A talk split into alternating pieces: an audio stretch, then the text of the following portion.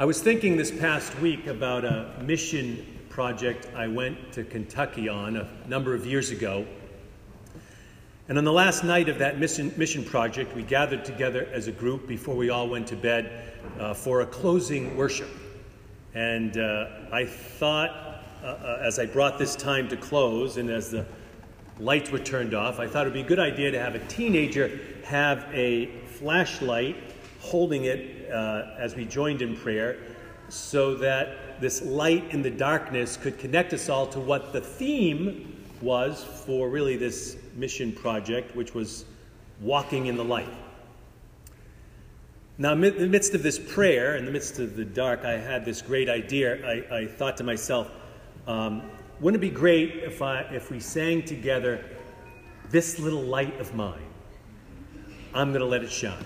Um, and uh, the only problem was that I had not remembered to ask anyone else to help lead the song. So uh, that might not seem to be a problem unless you've heard me sing before. then you know that is a big problem. Uh, I opened one eye during my prayer, thinking someone surely is look is going to be looking around during this prayer, and well, I can catch their eye and like invite them to like through some sort of eye language to lead the song. Um, but all these people had their eyes completely closed during the prayer, and were not looking up. No one. Uh, so so I was left to start the song on my own. Uh, it's the only option I had, so I started this little light of mine, I'm going to let it shine. And that might sound better than it did uh, back then, but uh, uh, people really couldn't even tell what I was singing. They, they, and then they literally began to laugh during the prayer. Um, and then finally, others, finally, others, those who were not laughing, joined in and helped uh, make the message happen uh, helped the song come to life and saved me in this uh, poor attempt. Uh, for me, this was a wonderful image of, of how much we needed each other to get through that week on that mission project, but it is even a more important message of how we need to help each other, how we need each other to get through any week that we find ourselves uh, in. Especially sometimes weeks that have new beginnings in them. Like when we moved to a new place and started school, or just beginning a new season, or any new beginning that we face uh, together. We need each other because at times we don't have what it takes. Uh, we need others to join in. We need others to, to laugh and to help one another get through when the going gets rough. Uh, and it can't get much rougher than me trying to sing uh, in the midst of a quiet room. The reality is, it can get a lot rougher. Uh, for those, for all of us, at times in our lives, we know those times in our life that have felt especially rough. And we need others to work with us on the journey that we're on. No matter how much we think we can do, no matter how great we might feel we are, we are not as high and mighty as we think we are, even at our highest and mightiest. You can imagine in our gospel lesson from Luke this morning, in that 14th chapter, how embarrassing it is for that person in the parable that Jesus t- tells. Uh, asked to shift down, asked to step away.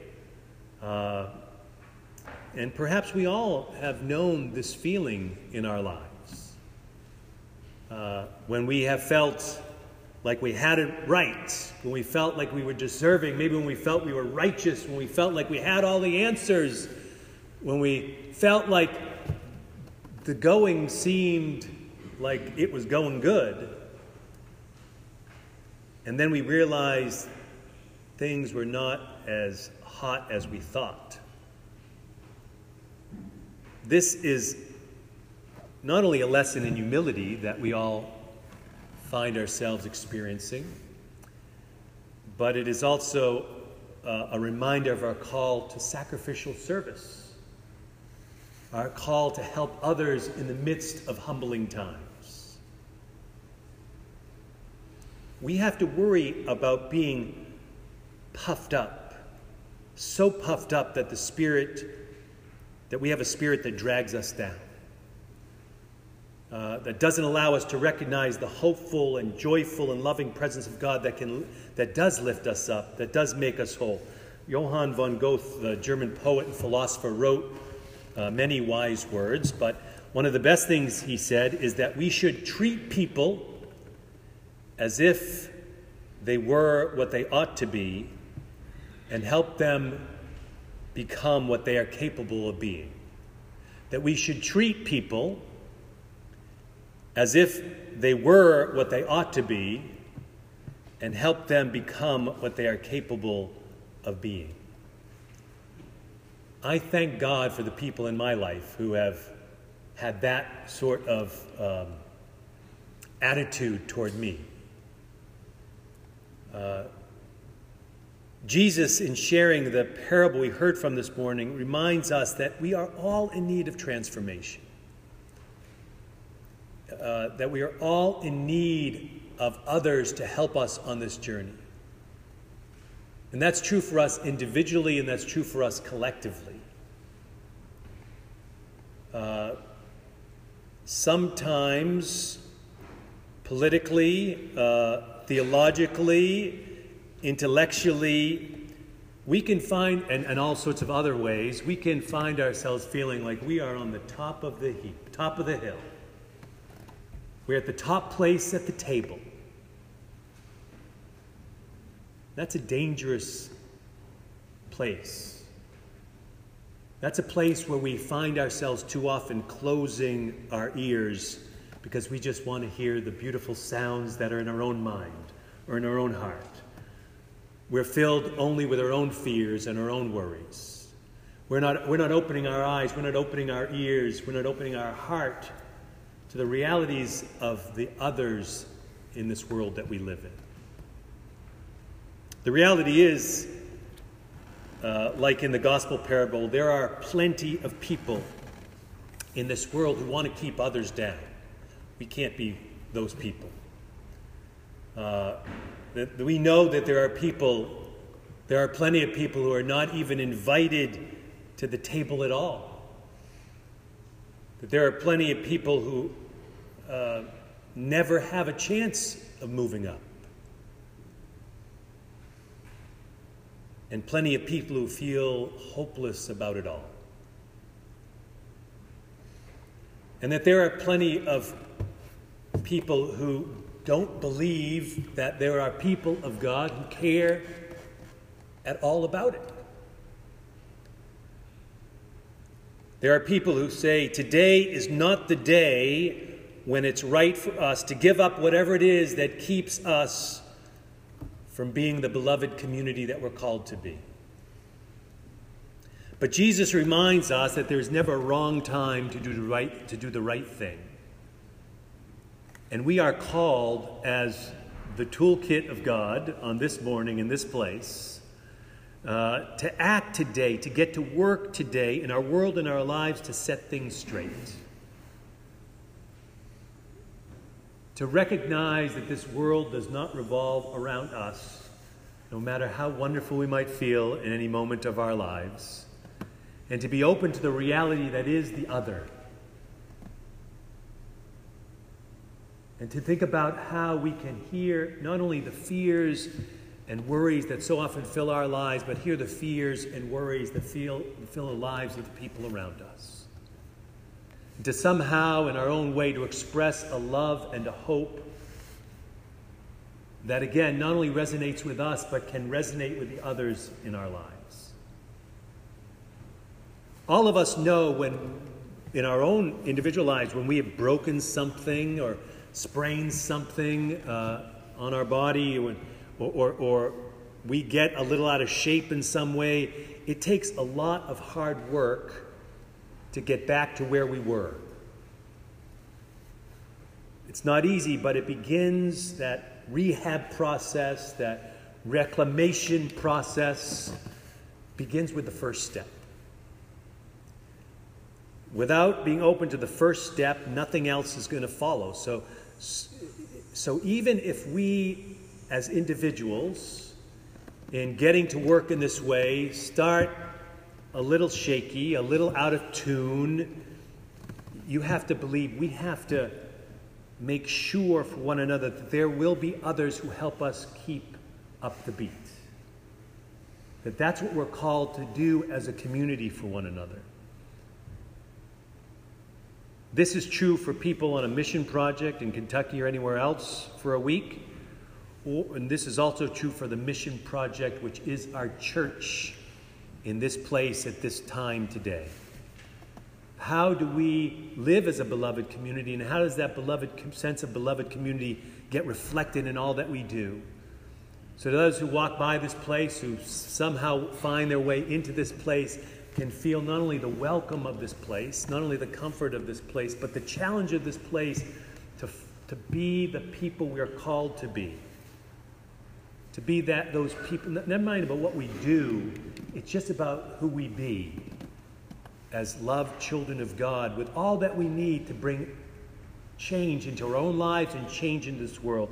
This is what St. Francis was talking about in that prayer written so long ago each of us, like Francis of Assisi, have to join in asking God to help us make, to, in making us an instrument of God's peace. So that where there is hatred, we may sow hope, where there's injury, pardon, where there is doubt, faith, where there's despair, hope, where there's darkness, light, and where there's sadness, joy. That sounds good to me. If we can, in some small way as a church, as a people, as individuals, make this prayer come alive in our lives, then it is a good day's work in God's eyes. We have got out of the toolbox that God, we find ourselves unable to get out of at times, and put in, we've been put ourselves into play in this world. Even if we do it imperfectly, even if we need help, we begin to walk in the light of Christ that each of us are capable of walking in if we take that first step. Sunday is just the beginning of a week of days where God is alive. And how do we help people feel the living presence of God? As Isaiah reminds us all, if you answer the call of God, the call, the call God has for you, your light shall rise in the darkness, and your gloom will be like the noonday. That seems like a good day. There's no question there's work to do, and there's no question we might not do it right all the time. But if we put ourselves in Christ's hands, I do believe that miracles can happen in our lives individually and in our country as a whole. Our days, our lives, how we define a good day's work will all be transformed right before our eyes, and the light of Christ will shine. And amazingly enough, it will shine in us, it will shine in you. So, my prayer is that as you, we come together for communion this morning, you take that piece of bread and dip it in that cup, you reflect on what it means to be the body of Christ what it means to be a part of the cup of salvation. As you feel the love of God being poured into you, that you commit yourself not just to keep it for yourself, but to think about those ways that you can make it flow, whether that means in your school, in your neighborhood, in your work, in your family, wherever that might be. We're called to a good day's work reflecting the light of God. Let us pray. Gracious and loving God, we thank you for bringing us together on this Labor Day weekend. We thank you for the new beginnings in our lives. We thank you for the continuing steps on the journey. We thank you for the opportunities you place before us to bring transformation into our lives and into the lives of those around us. If anyone comes this morning feeling especially burdened today, if anyone comes this morning feeling especially overwhelmed or filled with fear, allow them to feel and to hear you speak their name, to sense the love that surrounds them and holds them, to allow them to know, to allow each of us to know that tomorrow will be okay because it's a tomorrow you hold in your hands. Guide us on this journey as individuals, guide us as a church. Open us up to the possibilities you place before us. We pray these prayers in Jesus' name. Amen. And now let's sing together on page 2216 of the Faith We Sing hymnal. It's the Black Faith We Sing hymnal. When we are called to sing your praise. Stand if you are able. Will you pray? O Lord, may the words of my mouth and the meditations of our hearts be acceptable in your sight, our strength, our rock, and our redeemer. The prophet Jeremiah had a tough job in tough times.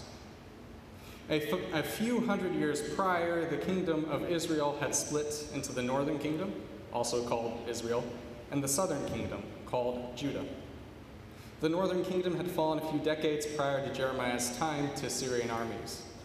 But now Assyrian power was waxing, with the Babylonians and the Egyptians jostling for position in the vacuum left behind. Jeremiah was part of an ongoing debate among the leaders of Judah. Should they take this as an opportunity to step out from under the influence of foreign empires, forging their own path? Or should they become vassals of one of the empires, controlling their day to day operations but ultimately nestled under the authority of another ruler?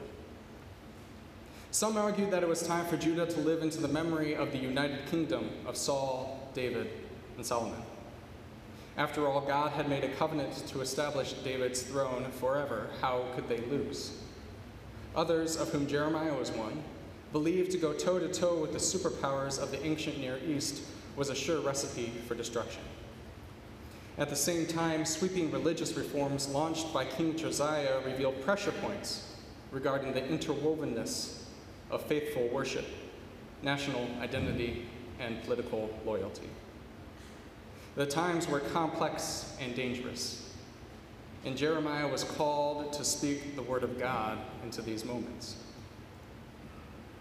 The word of God is an unpredictable thing. It shatters expectations and reveals our facades of control, of permanence, of pragmatism, as little more than facades. The Word of God can be a destructive thing.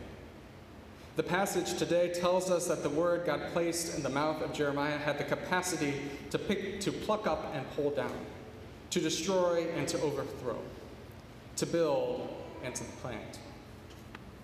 In light of the turmoil facing Judah, some leaders attempted to convince folks that there was nothing wrong, nothing bad could happen, everything would work out. To this, Jeremiah cries out in chapter 6, verse 14 They have treated the wound of my people carelessly, saying, Peace, peace, when there is no peace. The injection of the Word of God into the political and social realities of any given time disrupts the illusion of the status quo and commands an honest accounting of the way things are. We as Christians believe that the Word of God became flesh and dwelt among us. The Luke passage for this day finds this Word become flesh teaching in a synagogue.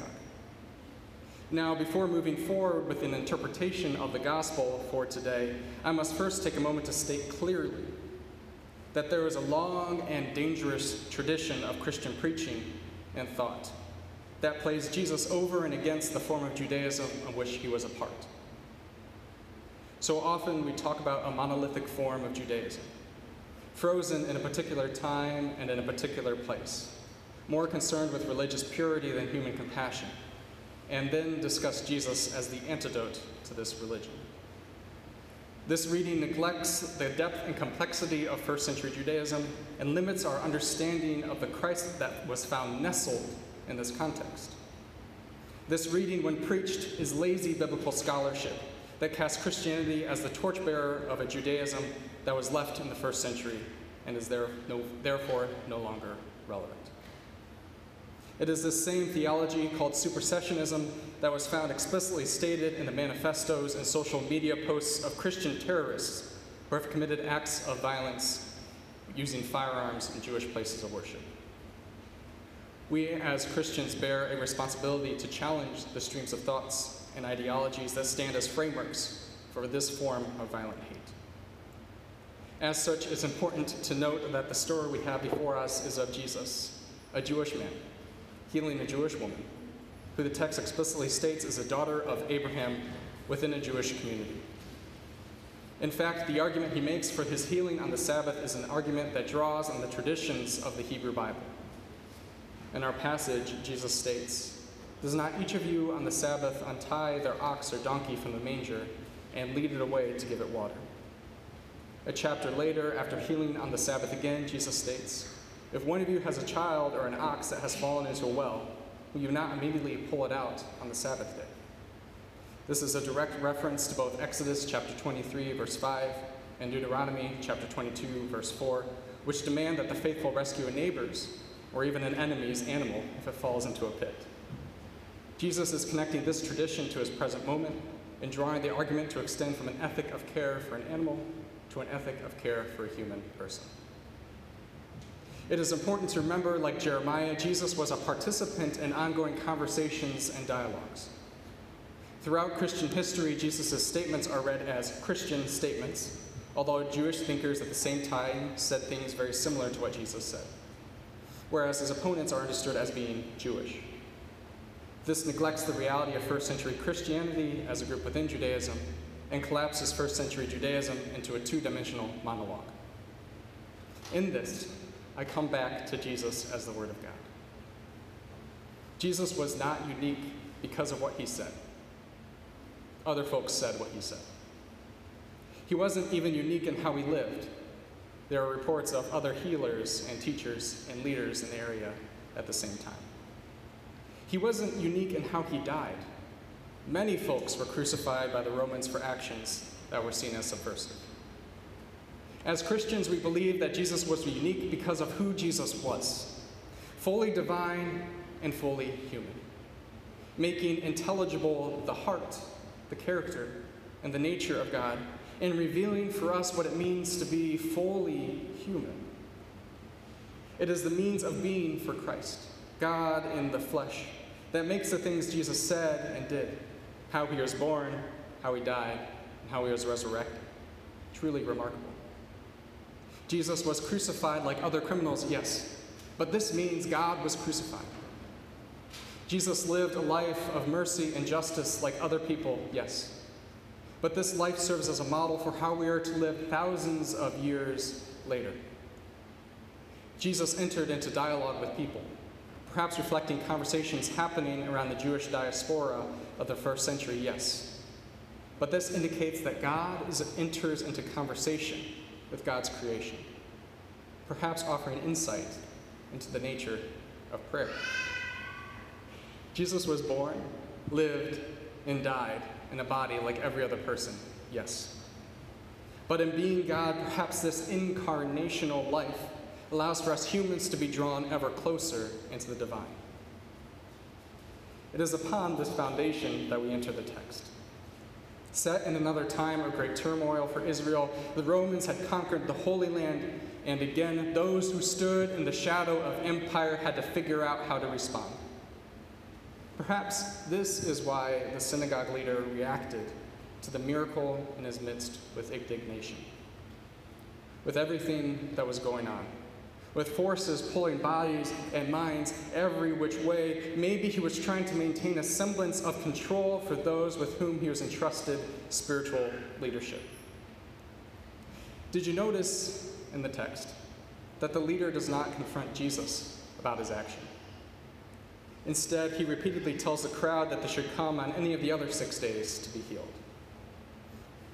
Instead of blaming the man who performed the healing, he blames the woman who was healed.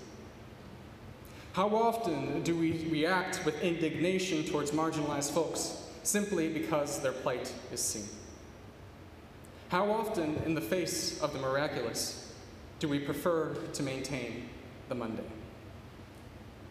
Yes, it is to this that the Word of God steps in and offers a new possibility. Things aren't as they have to be, things can be made new. The individual can be cared for, community can be restored. We can rejoice even in the face of injustice. Our ideas of what is appropriate in worship can be challenged. Maybe this is a call to repentance for the United Methodist Church. Our denomination has been so concerned with what can and cannot happen within the sanctuary that we have ignored the possibility of healing in our midst. We as a denomination have reacted with such anger to the idea that LGBTQ plus folks are beautiful and beloved and made in the image of God that we have missed the way God has been moving in our presence, reconciling, redeeming, opening new possibilities for what it means to be the church. Perhaps this story is a call to repentance for our body politic. Maybe we are so concerned with maintaining comfort, homogenous relationships, ingrained biases, and pacifying narratives that we are unwilling to face the difficult truths in the world manifesting around us. And how these difficult truths manifest. My friends, I have heard it said that the world's lungs are on fire. Agents of our government are working to make it possible to detain families for an indefinite amount of time for crossing a border. White supremacist violence, both planned and carried out, is surging. Our president commits blasphemy by allowing himself to be called the King of Israel and encouraging a claim that he is the second coming of God, calling himself the chosen one while dog whistling to the apocalyptic elements of our own tradition.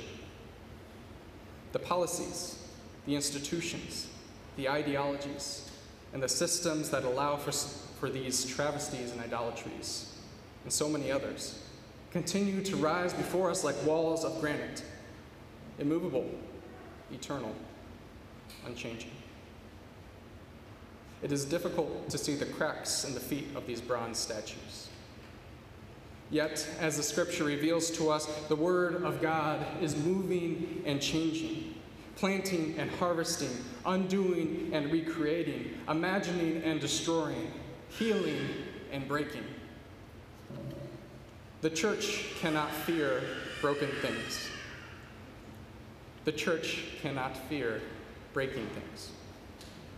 We worship a God broken upon a cross. We call ourselves the body of Christ, yet at least monthly we take bread we know as the body and we break it so that people might be nourished.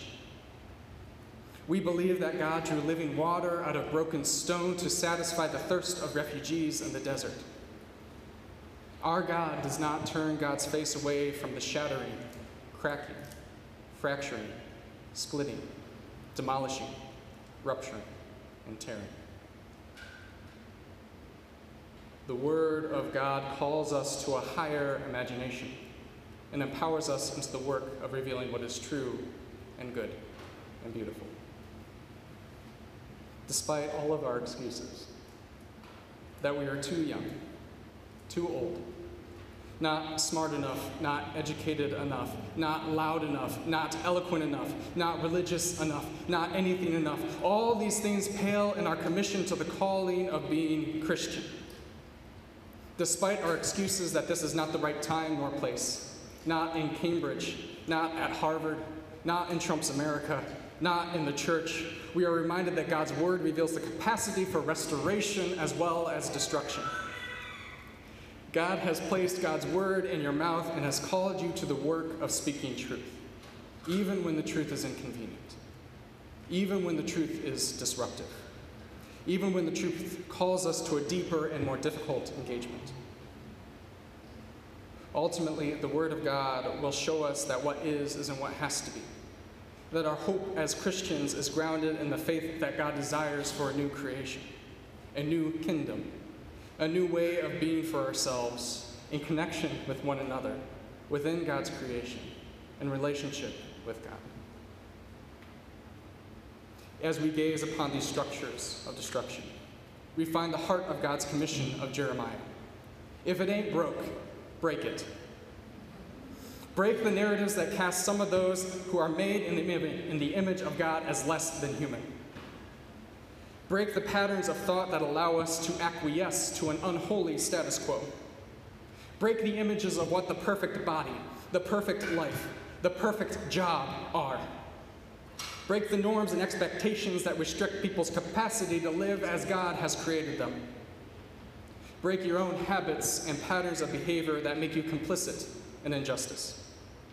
Just as God broke the dichotomy of divine and human in the person Jesus, break the structures that limit our capacity to know the divine and to live as fully human. It is only in revealing these things as impermanent, as teetering houses built upon sand, that we can begin to imagine the world as God desires it. It is when we speak the words that God has given to us faithfully that we begin the work of healing the wounds and ailments that afflict ourselves and all of creation. My friends, in this season of discouragement and uncertainty, of violence and destruction, hear this good news. Well, perhaps more inconvenient news, or difficult news, or news that makes our stomachs drop. God is doing a new thing. God is doing a new thing. But we cannot retreat into pithy aphorisms and paper thin declarations of faith. We can't retreat into moving the responsibility of speaking God's word and participating in the healing of creation. We can't move that off of our shoulders. I believe that God has a purpose for creation a golden thread cast throughout history with which we find ourselves dancing as we seek to live a faithful life and indicate towards God's unbreaking kingdom. But I believe that this faith demands active participation, not withdrawn quietism. I am a Methodist after all. As is, creation will not save itself. White supremacy will not crumple. Gun violence will not vanish all manifestations of the darkness of the human heart will not disappear on their own. The prophet Jeremiah recognized this reality, and this was the foundation of his hesitancy to accept God's call. There is very little certainty in faith. As St. Augustine wrote of his own faith journey in the fourth century, he sought not so much the certainty of God as stability in God. Perhaps then, in our own times of tribulation and destabilization and fear, we can find something empowering, something moving, something centering, something upon which we can stand, something surprisingly relevant in God's words to the young prophet. Hear these words from Jeremiah. Before I formed you in the womb, I knew you and before you were born, I consecrated you. I appointed you a prophet to the nations. Do not say, I am only a child, for you shall go to all to whom I shall send you, and you shall speak whatever I command you. Do not be afraid of them, for I am with you to deliver you, says the Lord. Now I have put my words in your mouth. See, today I appoint you over nations and over kingdoms, to pluck up and to pull down to destroy and to overthrow, to build and to plant. May these words be a source of strength to you in this next semester, in the new chapters of life, in the midst of your mundane, in the coming days, weeks, months, and years, in all the ways you are called to live faithfully, truthfully, and courageously. Let us pray. Creator God, you have knit us together and placed your words in our mouths. Grant that we may be empowered to deliver these words in ways that lead to healing, restoration, and justice. so that we might bear witness to the work that you are already doing. In Jesus' name we pray. Amen. Let us now join together in singing hymn number 2123 in the black, the Faith We Sing hymnal, Loving Spirit.